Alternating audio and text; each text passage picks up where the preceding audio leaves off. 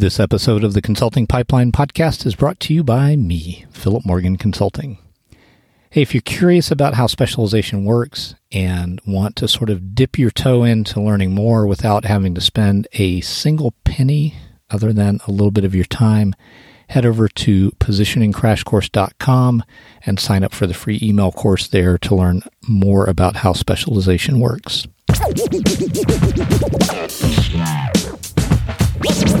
So I've got another one from the mailbag today, and once again, it's my friend Matt Kraus.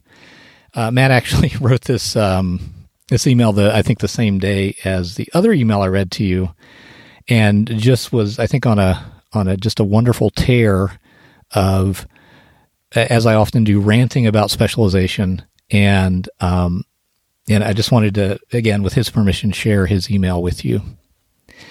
So here goes. Again, this is from Matt Kraus down in Istanbul, Turkey, talking about his take on specialization.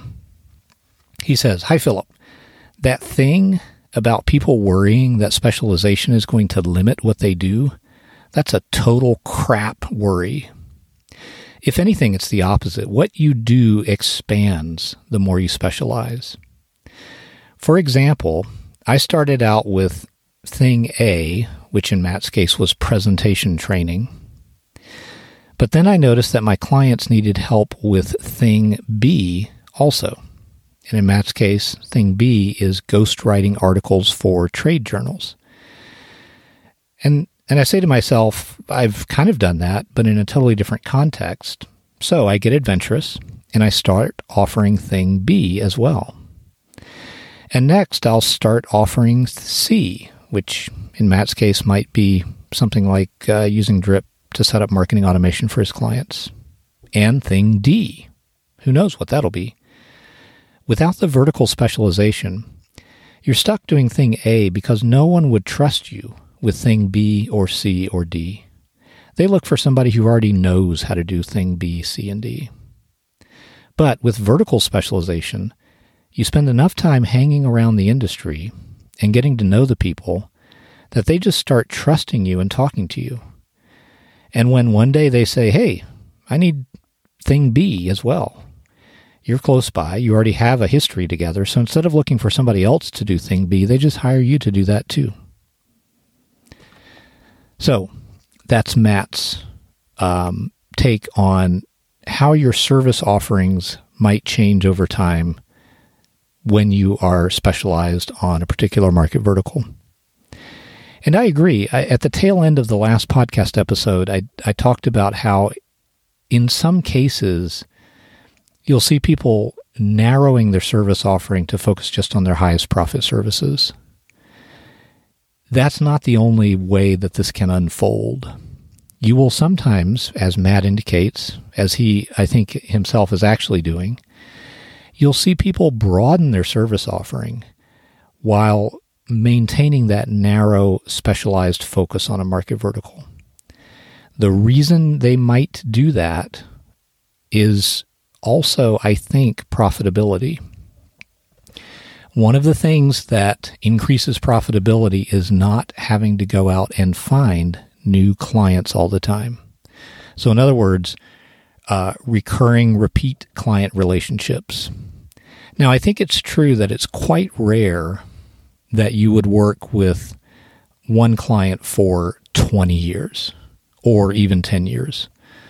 Um, I think in you know most professional services relationships, if a relationship lasts longer than five years, that's a little bit unusual, maybe even rare.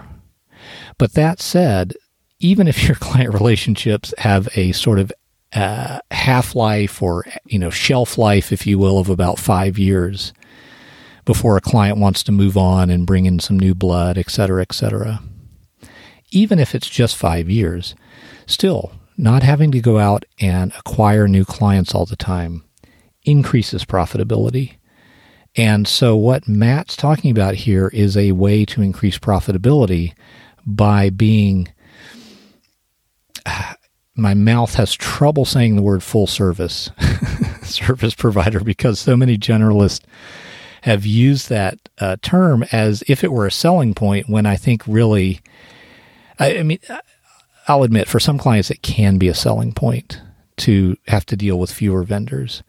But the idea and the reality, I think, of being a full service provider of professional services is at odds with being a specialist who can deliver extraordinary amounts of value.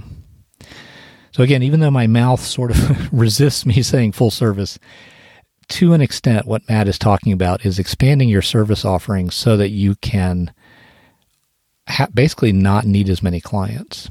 And I do believe that's a legitimate approach to increasing profitability. So again, thank you, Matt, for writing in with that um, that note. That's uh, I think right on. And let me try to figure out the number. If you have a question or comment for the Consulting Pipeline podcast, please dial 707 204 0717.